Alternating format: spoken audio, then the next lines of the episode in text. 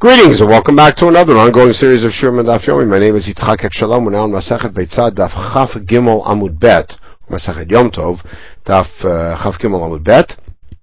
Uh, at the beginning of the third parak, Einit Sadim.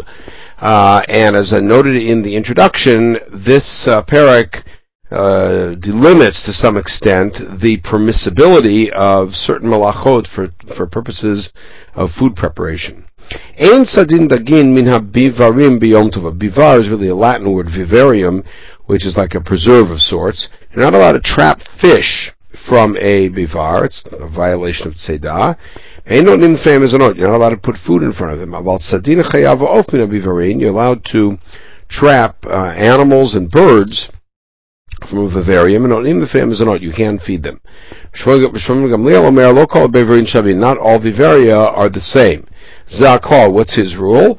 Kol mechusar tzeda asur. If if it currently is not yet trapped, then you're not allowed to trap it. She'einu mechusar tzeda, but if it is not, then mutar, then you're allowed to, and the Gemara will delineate what that means. Okay, Urminu, challenge. You're not allowed to trap from the uh, vivaria of birds. You're not allowed to feed them. So kasha chaya chaya, kasha ofot ofot. So both the chaya and birds are um, are standing contradiction here. So we could answer the chaya, Rabbi Yehuda, Rabbi Yehuda, Rabbanan. No, Rabbi Yehuda Omer, hatzad sipor l'migdal u'tzvila bayit. If you trap a bird into a cage, or a deer into the house, chayav. And it's only the bayitud mechayav al vivarein lo.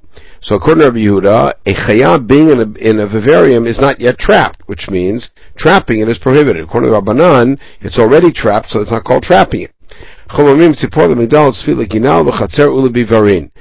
A bird needs to be caught in a cage, but a deer could be in a garden, or in a courtyard, or even in a vivarium. That's called trap, so once there, it's not called trapping anymore. But we have a difficulty with the issue of the birds, because here we see that everybody agrees that only once it's in a cage is it called trapped. So our Mishnah is at odds. You think perhaps our Mishnah is talking about a one with the roof so the birds can't get away. But a house is like a roofed bivar. But the Rebbe and Rabbanan agree that having a bird in the house is not called trapped, and you're still not allowed to trap him, only in the cage. Rav Huna, we're talking here about a free bird, not a not a domesticated bird. It never accepts anybody's ownership. Right? It's called dror. It lives in the house like it lives in the field. It just comes in and out. It flits around as it wishes. So hashadatilach. Once you're going to answer that way, chaya chaya namilo kash. We also have no problem in our in our first contradiction. Havivar katan havivar gadol. If it's a small vivarium, he's already trapped. A big one, then he's not. So hechadam havivar katan, hechadam havivar gadol. How do we uh, delimit the big one from the small one? Amarashi olechad derayit abatra umatil abchad shachya. If you chase it, you can catch it in one big step or jump. That's called bivar katan. Bigger than that is gadol. If it has turns to it, that's called bivar gadol, like a maze. But if it's straight up, you can see everything in it from one place, then it's bivar katan. Anywhere where the shade, shadow of the walls falls on each other, that's called small, bivar katan. More than that is called bivar gadol. Okay, at the end of the Mishnah, Shmuel Gamliel said, not all Bavaria are the same. That's how we rule. That means others disagree. So Rav Yosef said to him, why do you care if others disagree or not? That's the halacha anyways. Gemara, Gemara, Gemara, Gemor. You want my Gemara just to be a bunch of singing and tunes? I'm trying to get to the uh, bottom of this and understand what everybody says. So now, what's considered to be not yet trapped, so that trapping it is a problem? Anytime you have to say, let's go bring a trap and get him, that means it's not yet trapped. Think about geese and chickens. Because they we say, let's go trap them. If you trap them, uh, or uh, the kind of homing pigeons, they're patur. Because they're typically stay around the house anyways. So the answer is those always return to their coop at night. But not the other ones, and therefore, if you have to say, let's bring a trap and trap him, it's not called trap. But regular doves that stay in a dove cote or in the loft, they always come back to the at night. Or if you trap any of those, or birds that made a nest up in the um, in the roof, chayav, even though they come back. So which is it? Do we say that birds that return regularly while they're in the house, where they're going to return to anyways, are considered already trapped or not? There we go. There's two conditions. They return every night back to the back to their cage or their coop, and you're obligated to feed them, which they rely on. But those other birds do come back every night, but they fend for themselves for their own food. Therefore, they're not considered trapped. That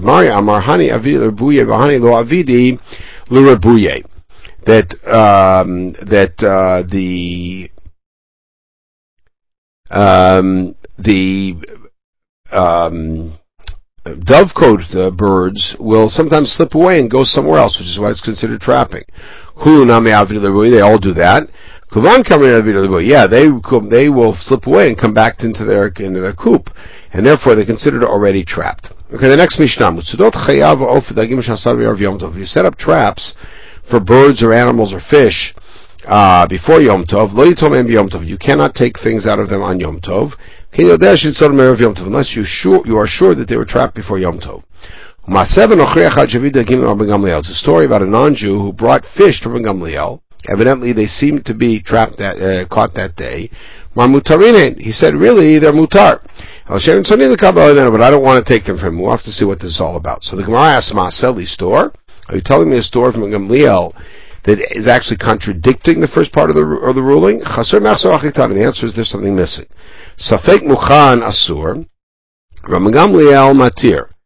The, the the rest of the Mishnah said, or implies, that if you're not sure if it was uh, prepared before Yom Tov, it's asur. Rabban Gamliel says, no, it's not. Evidently, in the case of Rabban Gamliel, it was unclear whether these fish had been trapped on Yom Tov or not. So he said, really, they're mutar, in accordance with his own opinion. But I don't want to take them from him. We don't rule that way, but rather safek asur. Some people said that that ruling of Shmuel about the following: that it's an explicit disagreement between Rabban Gamliel and Rabbi Yoshua, and Rabbi Yoshua. The ruling is like Rabbi Yoshua, not not uh, unlike Rabbi Gamliel, but affirmatively like Rabbi Yoshua. Same result: Safek Mukhan Asur. Some people read it as follow as on the following: the Tanya Shochtim Min Hanagarin. Uh, you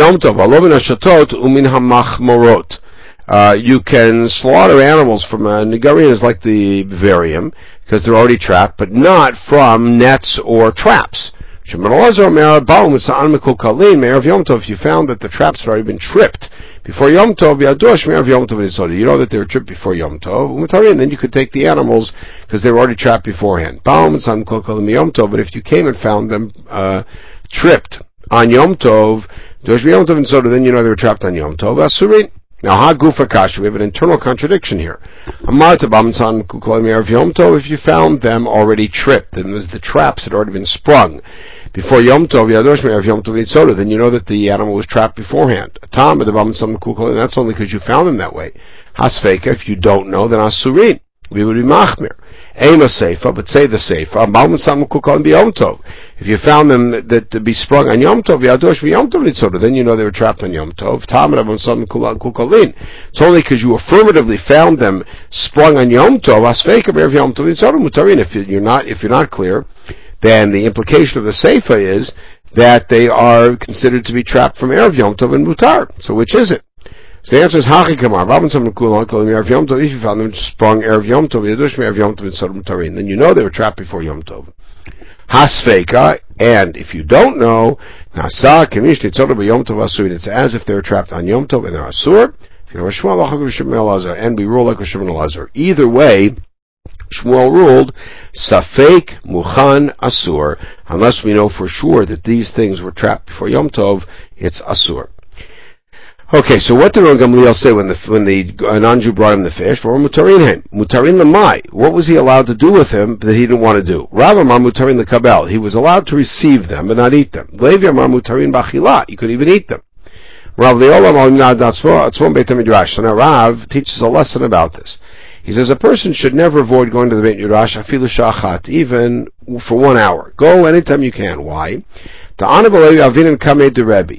We, my, Levi and I, were standing in front of Rebbe, Ke'amar lahashmata, when Rebbe taught this uh, story about his great-grandfather, uh, Rabban Gamliel, um, or great-great-grandfather, uh, that uh, that he he accepted it, but he said he said mutarim, but I don't want to accept it. However, be'orta mar mutarim b'achilah. At night, he taught us that Rabban Gamliel held there were mutar b'achilah. But Saframar, the next morning he said, Mutarin lekabel. I, I changed my mind. What I remember now was Mutarin lekabel. Only to accept and not to eat. On a Davai Beit Midrash, I was in the Beit Midrash both at night and in the morning, Hadribi, so I changed my mind too, because I learned the story, uh, with the more updated version. Levi Lohavi Beit Midrash, Levi wasn't there, Lohadabe. He didn't change his mind, he stuck to the original story, but he's wrong.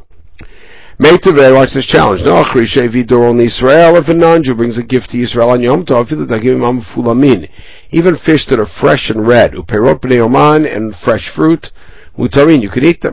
So you could take them, mutarin. Based on the mutarin lekabel, according to Rav Shapir, we understand that you're allowed to take them. If you think mutarim means you can eat them, you're not allowed to eat fruit that was on the tree before Yom Tov, when Yom Tov started. But time out. Since when are you allowed to take fresh fruit that was on the tree on Yom Tov, and somebody took it off for you? And since when are you allowed to be metaltal it and be makabel it? After all, it's muktzah.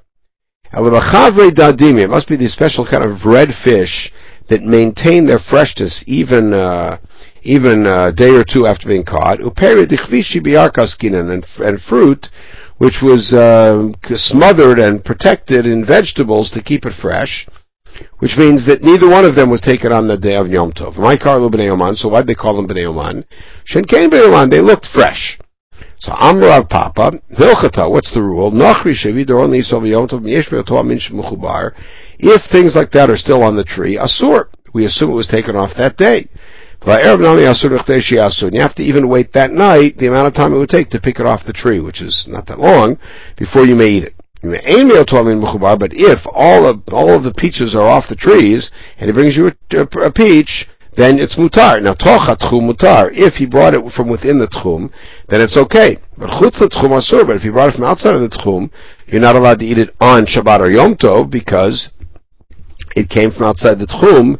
And as we'll see at the end of the Masachet, T- uh, items take on their own tchum. And if he was bringing it for one Jew, and who may not eat it, but another Jew may eat it because he did it only for that particular Jew. If somebody dams up a creek, uh, erev Yom Tov, and then you found in the dammed up area some fish, mutarin. Why? Because we know that they must have gotten past the dammed area into the reservoir that you created uh, before Yom Tov started. Amar Rav Chista, what can we learn from what Rav said? If an animal made its own little nest out in the orchard, you don't need zimun. You can go and grab it on Yom Tov, and it's not muktzah, and you can shecht it. All right. So now Amar Rav Nachman, nafal chavrin b'Rav Ravta, said our friend, that's Rav Huna, that's um, Rav Chista, has fallen greatly, meaning he made a big mistake in inferring from Rav's ruling about the dam something about an animal that makes its own little uh, nesting area. Perhaps it's Rav Huna who made said this. In which case, Rav Nachman said the son of our friend, because this is Rav Huna's son, Uh, made a big mistake. Either way, it's a big mistake. You know, the two are not analogous. Rav's ruling about the dam does not lead to this ruling about the animal. Hatam lo kavid maaseh. Hacha kavid maaseh. With the chaya, you didn't do anything. They just went out on their own. You discovered Yom Tov morning that there was an animal uh, resting out there.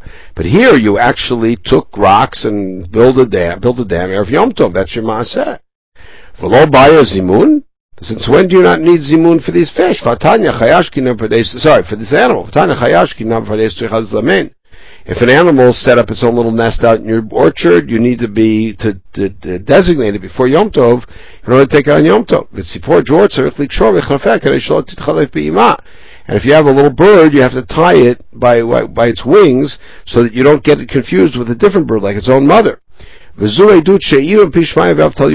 report from Shmaya Vav Talyon that you need zimun, tiyuvta. So that seems to disprove this ruling of either Rabbi Bar Rav Huna or Rav Chista. But wait a second, that's not true. You don't need zimun.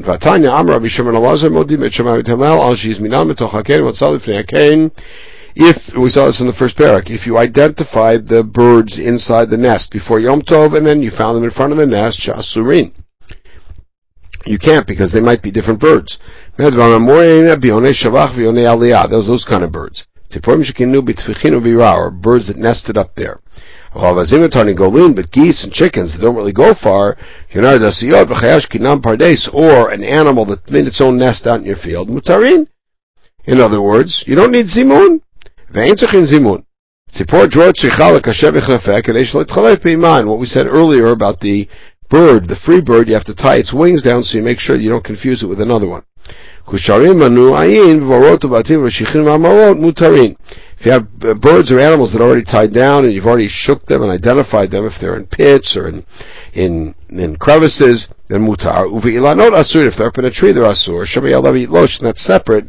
That's a concern that you may ya'aleh, and then you will be mishtabish from chubar. You're not allowed to go up on a tree on Yom Tov. Gezel. Parenthetically, if you happen to see animals that are tied down um, and somewhere else, then they actually belong to someone. You can't take them because of gezel. That's a side issue. That's the difference. Is to take the animal itself, you could take, but take its mother, that needs zimun. It's enough to do zimun on the mother. You have to trap it. The little one's not running away, but the mother's going to run away. They're both talking about the young one. Ha beginas uchali, or if it's a garden that's right near the city, then that's already there. It doesn't need zimun. Ha beginas she'enas mucha, but if it's far away, then you need to actually make zimun and identify and designate before Yom Tov if you want to take it on Yom Tov. Okay, we'll pick it up in the next Mishnah on Daf Chaf Amud Aleph. In the meantime, everybody should have a wonderful day.